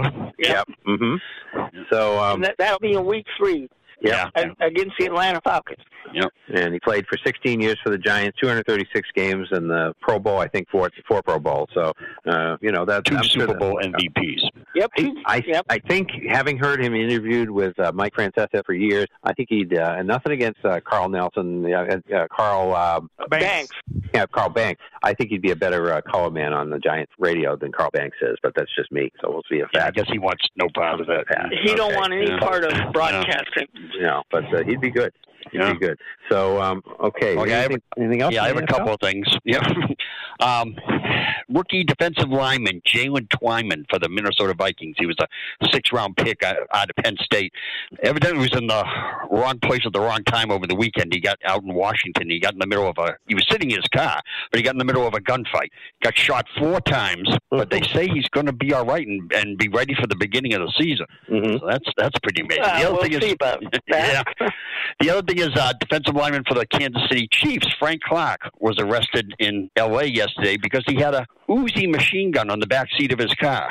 Okay. Yeah. Uh, Why don't they carry around Uzo instead of Uzi? I, I don't get it. You know, Uzo's more I- fun. yeah. I So my know. my part of the NFL report has been brought to you by the NRAs. there you go. Good for Uh, you. All right. the whole the whole thing about that is how do these NFL players get a hold of military weapons like that? I you know How it's does really- I guess from hold of I guess from what I hear, in in some states, it's perfectly legal. I, I was there was some show this morning on the radio. I was looking it up, and they said you can go online right now and get an Uzi for four thousand dollars if you're in the right state. okay, wow. I think Sean's in the Unfor- right state. unfortunately, unfortunately, that's that's well out of all of our budgets, I would imagine. That's correct. Yeah, I'm no, saving I my think, pennies. I think Sean would be in the right state. I don't think we are. Yeah. No, no, we're No. no. You can't buy it. No, why? No. No, we're not. okay. All right. So, any any more NFL? That's all I have. I think that's all we got. All right. So the NHL, we're down to our final four. They have been for a week or so, and Tampa Bay beat um, uh, the Islanders last night, eleven to nothing. Eight to nothing. Eight to nothing. I'm sorry. And David USF was talking about big uh, shutouts in uh, hockey. May as well get that done right now, and if I can find it, here it is. And uh, talking about uh, Tampa Bay, also the uh, thing that they've done, and then uh, they haven't. Tampa Bay hasn't lost two in a row for the in the playoffs for 40 games, and that is a, the longest streak ever since Montreal, uh, Montreal 76 or 78. Uh, they lost. They hadn't gone, uh, but it's fewer games. And um, Brad Point has scored. Uh, in his last eight straight games, Yeah. and he's second Well, I think it's Brayden Point, isn't Brayden it? Point. Brayden, yeah, it is Yeah. Brayden Point. Yeah, uh, goals in eight straight games, and he's the second longest street stretch in the same postseason. He's got 13 goals altogether. Reggie Leach scored in 10 straight in 76 for the Flyers, and then those shutouts the uh, last uh, in the last two rounds. So that covers the whole playoffs because it used to just be a two-round playoff. Tampa Right. Bay beat the Islanders eight to nothing. Pittsburgh beat Minnesota eight nothing in '91 to uh, clinch the Stanley Cup, and then the sixth game. And Montreal beat Toronto eleven to nothing to pitch, pitch, uh, clinch the Stanley Cup in '44. So uh, there you go. So those are the big uh, shutouts, like we were talking to to Jerry about. And then. Um, Let's see. In the mean, in the meantime, sister show, Dominic Ducharme came down with COVID, the Montreal coach. So he is going to be out of that series. I think he, if if they win it, he'll be back. You know, because it's I think a ten game, ten day protocol, and I think it would take them just about through Sunday, and the series. That's about when the series would end. So anyway, right now, uh, Tampa Bay uh, did uh, win that game, so they're up on the uh, Islanders three games to two, and actually it was uh, four games to two that Tampa Bay beat the Islanders last year. So Yeah. and of course, this is real home ice. I mean, this was all in the bubble last year. It didn't seem. Right. I couldn't Right. remember. You know, that's the thing. That's one way that, like last year, I don't remember sometimes how long the series were because they all sounded the same. Blah blah blah. But you would remember like a team going in and winning in the in the road, uh, you know, building or something like that. But that wasn't happening in the bubble, so it's hard to remember. So anyway, Tampa Bay uh, could uh, wrap that up, and Vegas Golden Knights and Montreal are tied two games apiece. And uh, you know, Rick, you were commenting on the. Uh, I think I don't know if it was before the show or, or I think it was about how good that game was uh, Tuesday, uh, the last play of that Saturday night. Oh, Saturday night game, Tampa yeah. Bay. Yeah, what, what's his name? Dunner, I think, from the Lightning. It, it got the puck Yeah. in front of the net, and he just did a complete 360 turn, got to his backhand, and it was like one second left. He shot the open net, and, and the defenseman blocked, um, blocked it because the goalie was completely out of it. It was Yeah. amazing. Yeah. Yeah, that's right. So um, yeah. So anyway, but that, uh, but uh, uh, the the Islanders are in trouble on that one, and uh, then uh, let's see, and Montreal and Vegas are tied two two. So tonight, Montreal in Vegas at nine p.m. uh, in the uh, fifth game back in Vegas, and Wednesday night Tampa Bay and the Islanders at 8 p.m. Right. So I think that is all the NHL stuff. Is there anything else that we have? Our, um, I, th- I think that's it. Um, Wimbledon track. Yeah. What's that? Wimbledon Uh, and track. Wimbledon, yeah. Wimbledon and is- track. Oh, he, he's keeping. He kept a copy of his agenda, isn't that nice? okay, so let's see. Uh, all right, I'm just going through and getting rid of the uh, the dead wood here. Yep. Okay, Wimbledon. Robert, why don't you uh, take us through that because you're the one that Oh, has story. Uh, yeah, well, as we know, Naomi Osaka will not be in Wimbledon, and Rafael Nadal uh, decided that he was not going to do Wimbledon or the Olympics. Wimbledon, the only reason is is because the French Open started a week later than normal, and he said there wasn't enough time to to uh, go from uh, clay to grass and uh, play in warm-up tournaments and whatnot. And as far as the Olympics are concerned, he said the uh, virus is out of control, and uh, he he was not going to uh, go to Japan. And I wouldn't be surprised after Wimbledon to see a lot of other tennis players do that also, Chris, because uh, a lot of tennis players have been very vocal about not wanting to go play there uh, because they don't like uh, how Japan is handling the virus situation. Uh huh. Yeah. Well, I don't know. I guess we're going to have the Olympics, but it's going to be. I just hope it uh, works out for everybody. Yeah. So anyway, and Well, we'll get to one in a few minutes that it didn't work out for. Yeah. Yes, that's true. so for track and field, we uh, David USF was telling us about a swimming uh, guy, 36 year old swimmer. His name was uh, Ryan Lochte, and he was trying to qualify but didn't. He just missed. I came in seventh in the last race, and he. Uh, he, he had in 2016. I remember this story. I'd forgotten about. He had lied about being robbed in in uh, Rio de Janeiro, Oh yeah, I remember that. and he, uh, but so he doesn't get to go back and uh so anyhow and let's see i think that was uh one thing i think one of the older guys did get in i can't remember who it was uh but i don't i don't Uh, remember who did Phelps get in again? I think. i don't think No, so. no. no no he's no, Phelps didn't try. That's right. No. no no anyway well okay. And then would you, we're just putting this in for david usf he gave us a lot of information on this guy. The new usc uh, d- director of track and field and cross country is quincy watts and he graduated with usf uh, from uh, from Taft High School in Woodland Hills, California, and I think they graduated in '88. And he was appointed on his uh, 51st birthday, and he won the uh, he won the '92 gold medal medal in Barcelona in the 400 meters and the '92 4x400 meters, in also in Barcelona, and '93 World Track and Field uh, silver. Uh, I think he won the gold in the World Track and Field in '93, and the silver in '91, both in uh, 4x400, and started at USC in uh, track and as well. And I, I I heard the rumor he could outrun David USF uh, in high school. Yeah, I've heard There you that go. too. Yeah. Yeah. So anyway, so that that we just threw that in because it was uh, Dave's one of our guys, and uh, why not? He mentioned it uh, and they gave it to us, so why wouldn't we mention it? So I think that's all I had on track and field. Anybody else got anything on the trials? We do. We do. Well, not on the trials, but Oh yeah, that's right. You, you yeah, yeah, this is a funny story. Go ahead, Terry. We have um, this happened before the trials. Shelby Houlihan is from um, Sioux City, Iowa. She was a Sioux City East graduate. Uh, she said her dream was to go to the Olympics ever since she was five. Well, it was announced last Wednesday that she tested positive for a uh, performance enhancing drug. I don't have the name of what she tested positive for. And she appealed her suspension, claiming that she had a tainted burrito. Yeah. Now, apparently, the U.S. Olympic happens. Committee, the U.S. Olympic Committee, apparently didn't buy this because first they said that she would be allowed to run on Friday in the in the uh, track, but then they came back and said, nah, that uh, she wasn't going to be allowed to run. So, she may have been dreaming of the Olympics since she was five, but it don't sound like she's going this year. Yeah, Bob Baffert called him up and said, "Hey, if you're not allowing me to race, you can't let her run." Yeah. And you know those bur- those doggone burritos, those darn things are just They'll get you. They'll get you That's what you get for running for the border. She figured, I don't know how she was going to get her burritos to Japan. I don't know No what was going to happen. But yeah. Anyway, okay, so I think we're ready for the poll question. All right, and you can call in. Like I said, download the Zoom app or dial six four six eight seven six uh six four six eight seven six ninety nine twenty three, and then enter the code two eight seven seven two three forty six hundred. Hit pound key twice. Star nine. Raise your hand. More key on the iPhone. Alt Y on the computer. Poll question: Some of your favorite Cinderella stories. Or you know, kind of out of nowhere stories, kind of like what we've talked about today. You know, in sports. Yeah. So we'll start off with Chris. Okay, well, of course, my all-time favorite is the '67 Red Sox, and Rick can take them too. They're big enough. They were 25-man roster. It's okay. It's all right. Some for him, some for me.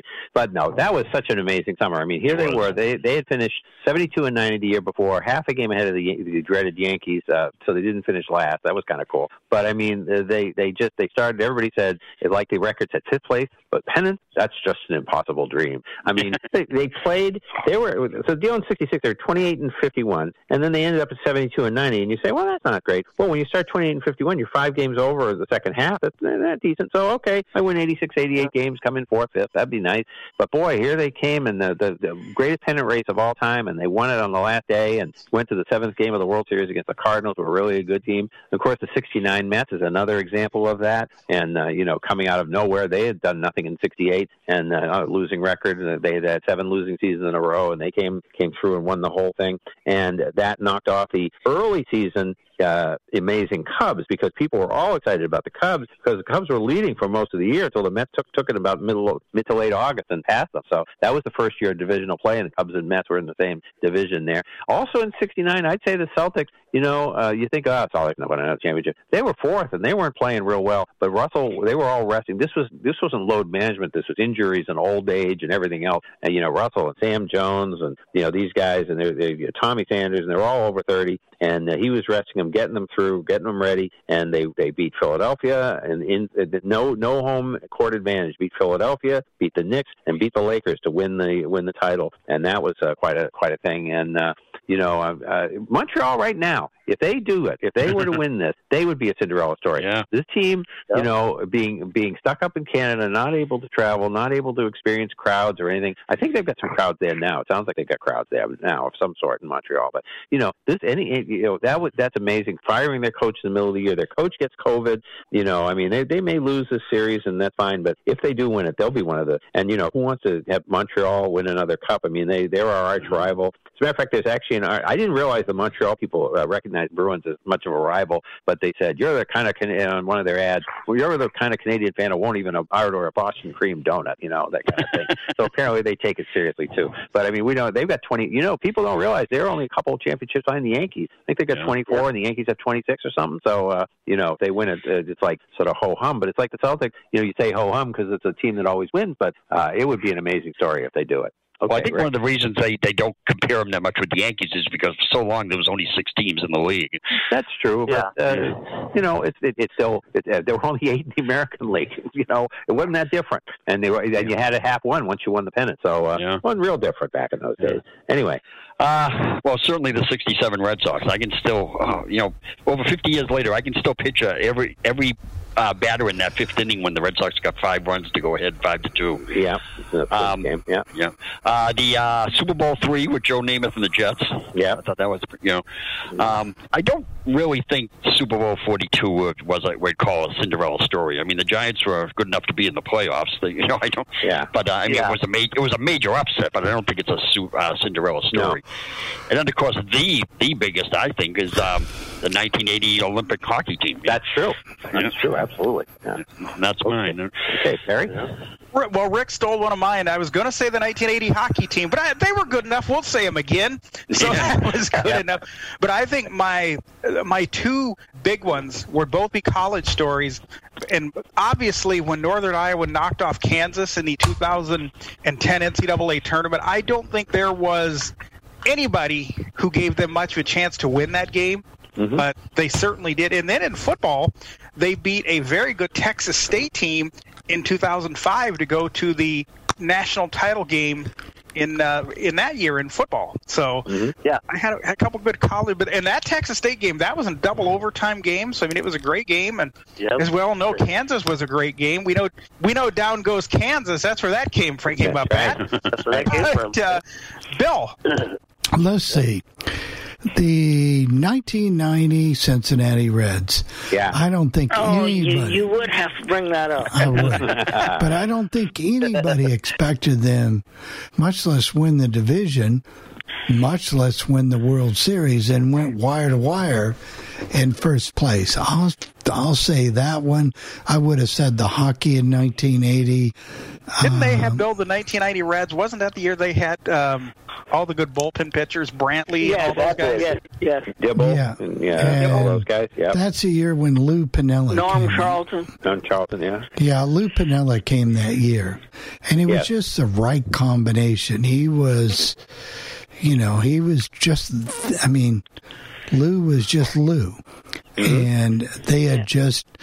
Well, was it the year before when Pete Rose was exited from the from baseball? Yep, right. But but I would say that when you know basketball, there's always been the the share of upsets, but you know, but but I'm I'm going to have to stick with that one. But I'll bet you were very happy, Bill, about the 87 Hoosiers. They would, but I didn't know if I'd call that an upset. I wouldn't say it was an upset, but you got to be happy about it. Oh yeah. Well, 1981 and 76.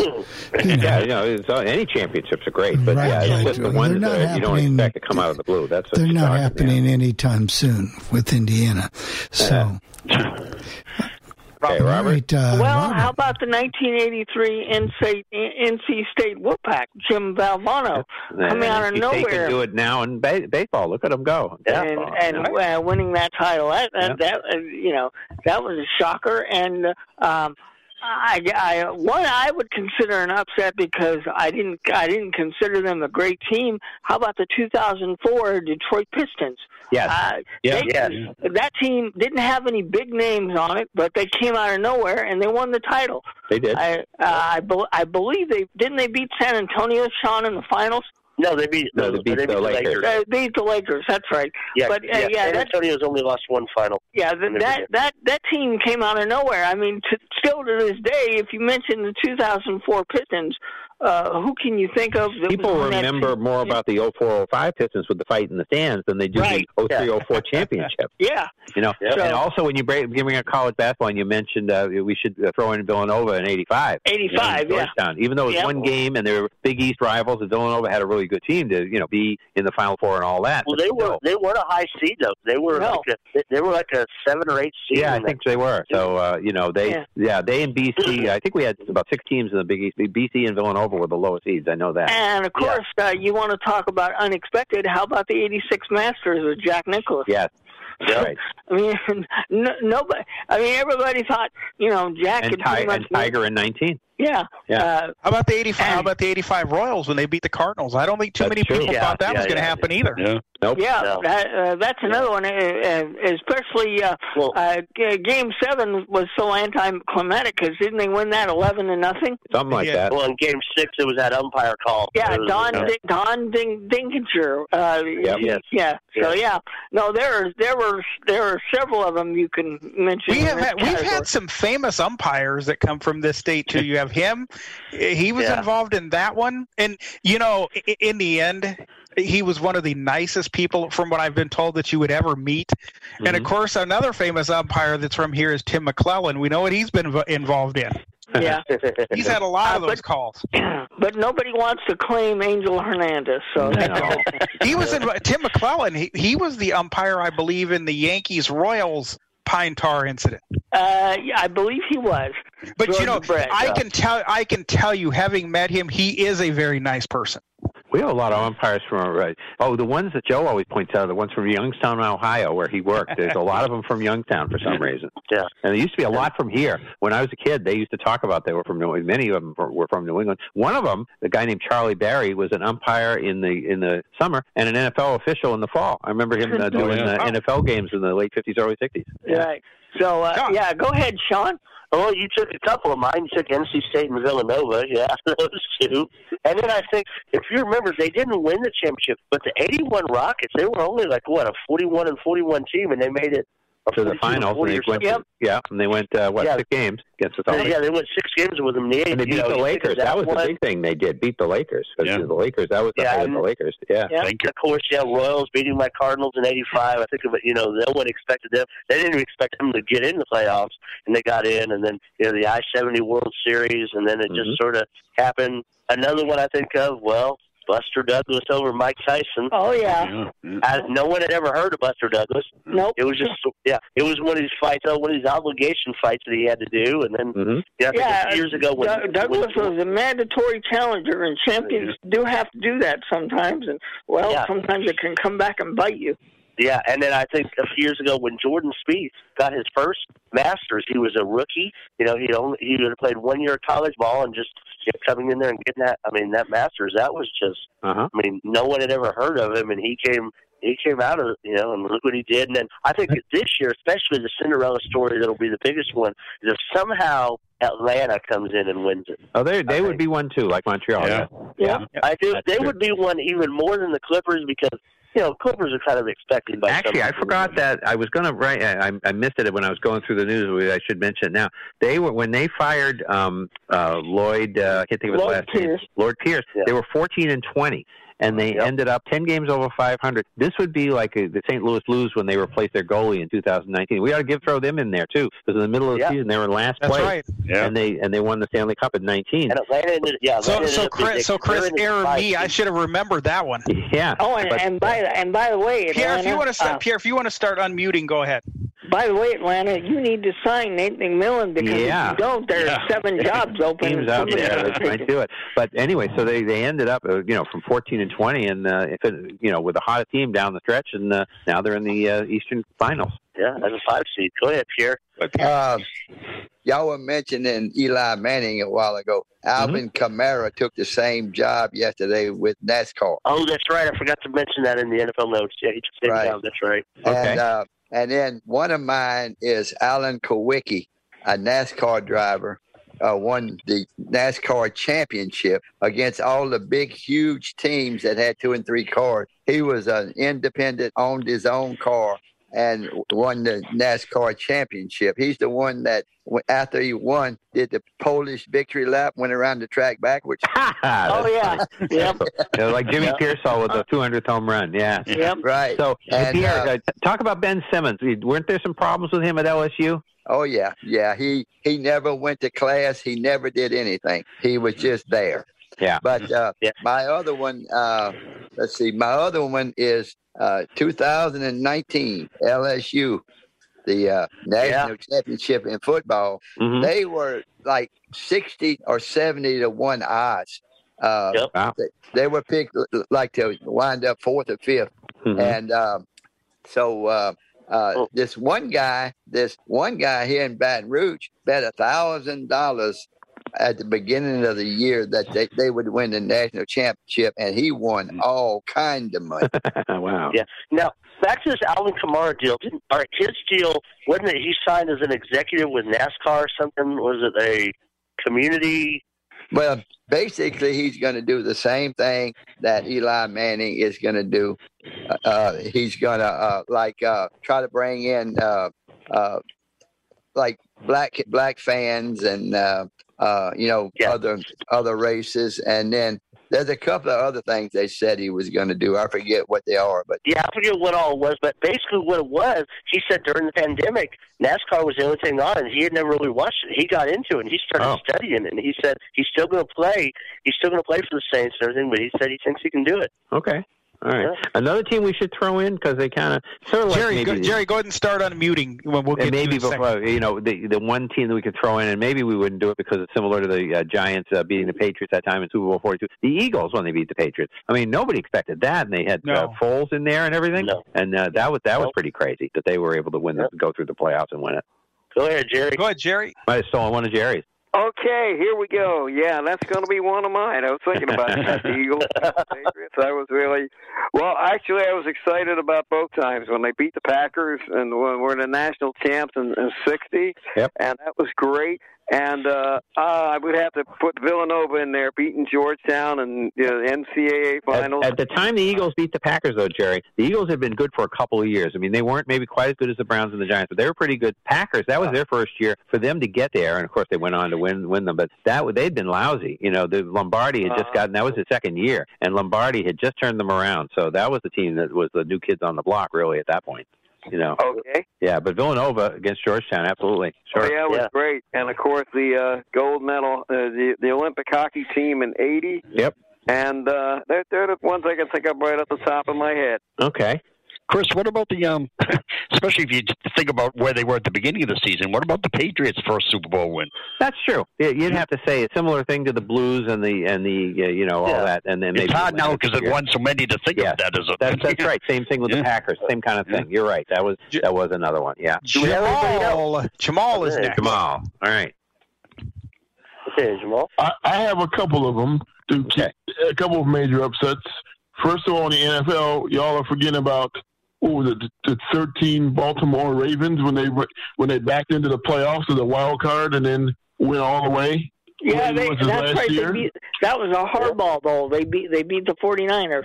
I forgot yeah, about yeah, that. they, they literally backed in, I think, on the last day of the season and made a nice run through the playoffs. I don't know. I thought uh, they were home. No, I guess you're right. I guess they went into Denver and beat them, and yeah, yeah. And, and- and I, think they, I think didn't they also take out your Patriots, Chris? They yes, that was the championship. Doing that game. run? Yep. They took them out in. Uh, I think they took them out in. Patriots had beaten them the year before, and then they came up here. Uh, they, both games were here, and then they beat them the next year. Yep. That's right. Right, and then, and then also in baseball from a couple years ago, the Wa- the Washington Nationals. Because remember they started off in last place, and then Strasburg and Yeah. company went on a roll, and then they beat they beat the cheating Houston Astros. Right. No, that's right. So, that's another good one. And also, and Jamal, also Jamal, you just love to hand it to those Astros, don't you? I, mm-hmm. well, I appreciate it. When, I appreciate it when he does.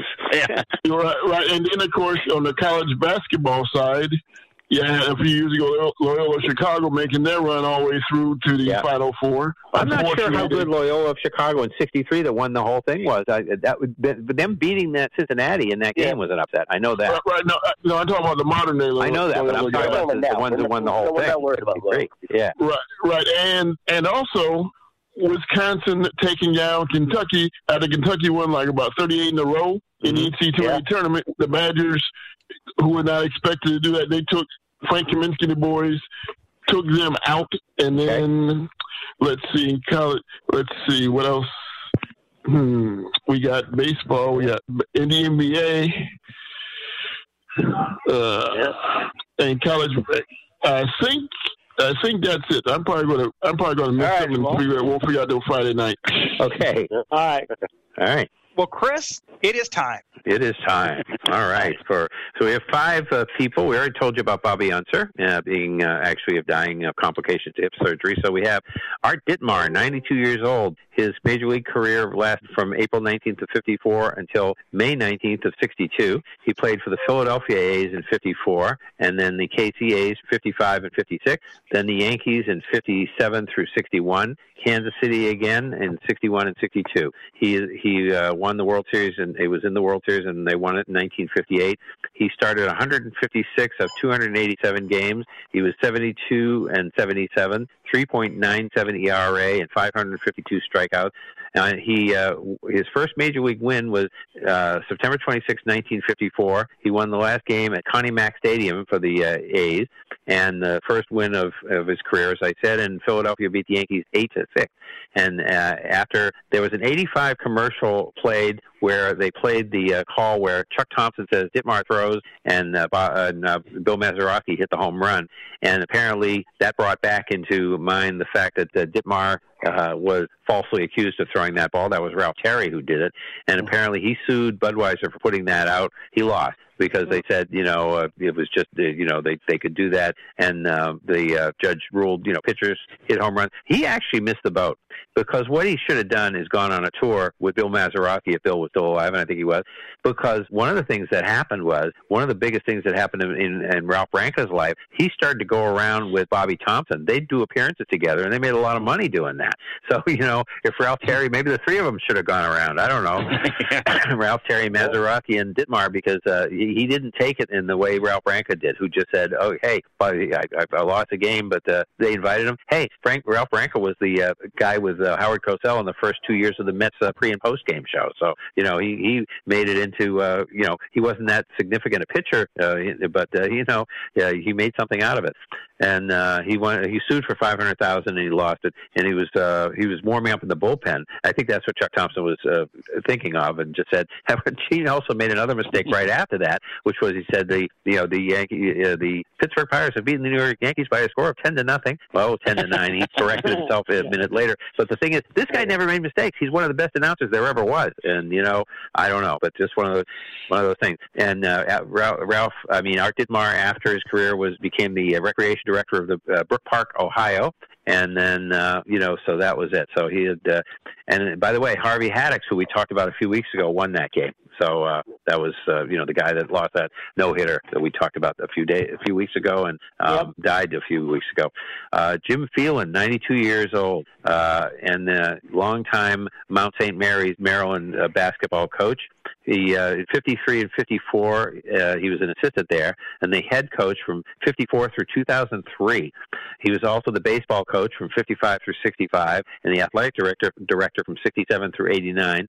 He, in, in basketball, he was 830 wins and 524 losses, and he's in the College Hall of Fame in 08, and and he was in 14 Division two tournaments, and he five five Final Fours of Division two, and he won the championship in 1962. Division one, they started in 88, and they made it uh, 95 and 99, and uh, he always wore a bow tie and. Uh, and I guess uh, he was the North Northeast uh, Conference Coach of the Year trophy is named after him and died in his sleep. Then we have Ron Saul, 73 years old, guard at college at Michigan State. Then for the Oilers, another Oiler. Boy, these Oilers yeah, another Oiler. doing well. 70 through 75. Washington Redskins, 76 through 81. 113. He started 113 of 142 games four fumble recoveries, and uh, and his uh, he had two brothers that played in the NFL, Bill and his twin Rich, and uh, they're all dead now. Uh, let's see, Leroy Jones, 80, uh, 70 years old, uh, college. He went to Norfolk State, and then uh, he went to uh, Edmonton, uh, played for the Edmonton Eskimos, Eskimos, and then he went to in 74 and 75, then the Chargers, 76 through 83, and he was 90, uh, started 90 of 111 games, three interceptions, one touchdown, and uh, six recovered fumbles, 43.5 sack. He was part of the Chargers uh, line known as the Bruise Brothers, and he uh, blocked a field goal uh, when they remember that great San Diego Miami playoff game in uh, 1982, yeah. uh, January 2nd of 1982. San Diego beat Miami 41 to 38 and uh, on January 2nd of 82 and he was in, in overtime he blocked one of the field goals by Uwe von Schamann and the guy who won the game with a field goal it was Rolf Benirschke so two great yep. names in that in that game and then uh, let's see we have uh, the last guy is Tom Kurvers 58 years old and he went to college at Minnesota Duluth from 80 through 84 he was a, he was uh, let's see, uh, 192 points for a defenseman there at, at Minnesota Duluth. He won the Hobey Baker Award in '84 for the outstanding college player. He was in the Minnesota Duluth Hall of Fame in '91, national uh, junior team in '82, and the regular national team in '87 and '89. Uh, he played for the Canadiens from '84 through '86 and they, he was part of the Canadiens' 86 Cup winning team, but not in the playoffs. He was injured. And then he played for Buffalo at 86 and 87, New Jersey 87 through 89, Toronto 89 and through 91, Vancouver 91, the Islanders 91 through 94, Anaheim uh, 94 and 95, and he played in Japan. Did you know there was hockey in Japan? 95 to 96. He had 80, 859 games, 93 goals, 326, 328 uh, assists for 421 points, and in uh, 300 152 minutes in penalties, 57 playoff games, 8 goals, 22 assists for 30 points, and 68 minutes in penalties. And then he was a radio uh, analyst for the Phoenix Coyotes, 97 98, and then the Phoenix uh, Scout, 98 through 05, and then the Phoenix uh, Player Personnel, 05 through 08, and then the uh, he went to the Tampa Bay for assistant GM, 08 to 11. Then he was in the senior advisor to the GM, 11 through 18, and then he went to Minnesota and was assistant assistant GM for the Wild from 18 through until the time of his death, and he died of cancer. So that is that with the death this week. Go ahead and wrap it up, Sean. All right, folks, if you want to download this podcast or tell a friend to download it, they can get it at legendoldies.com. They can also type in Sports Lounge Live in their podcatcher or tell your smart device to play Sports Lounge Live from Apple Podcasts or go to 773-572-3006, option number 9. So I guess we will see you all next week. Yeah, more NBA, All right. more uh, NHL, and uh, more baseball, and um, the College World Series will be still rolling, I guess, huh? Yeah. All right. Recording stop.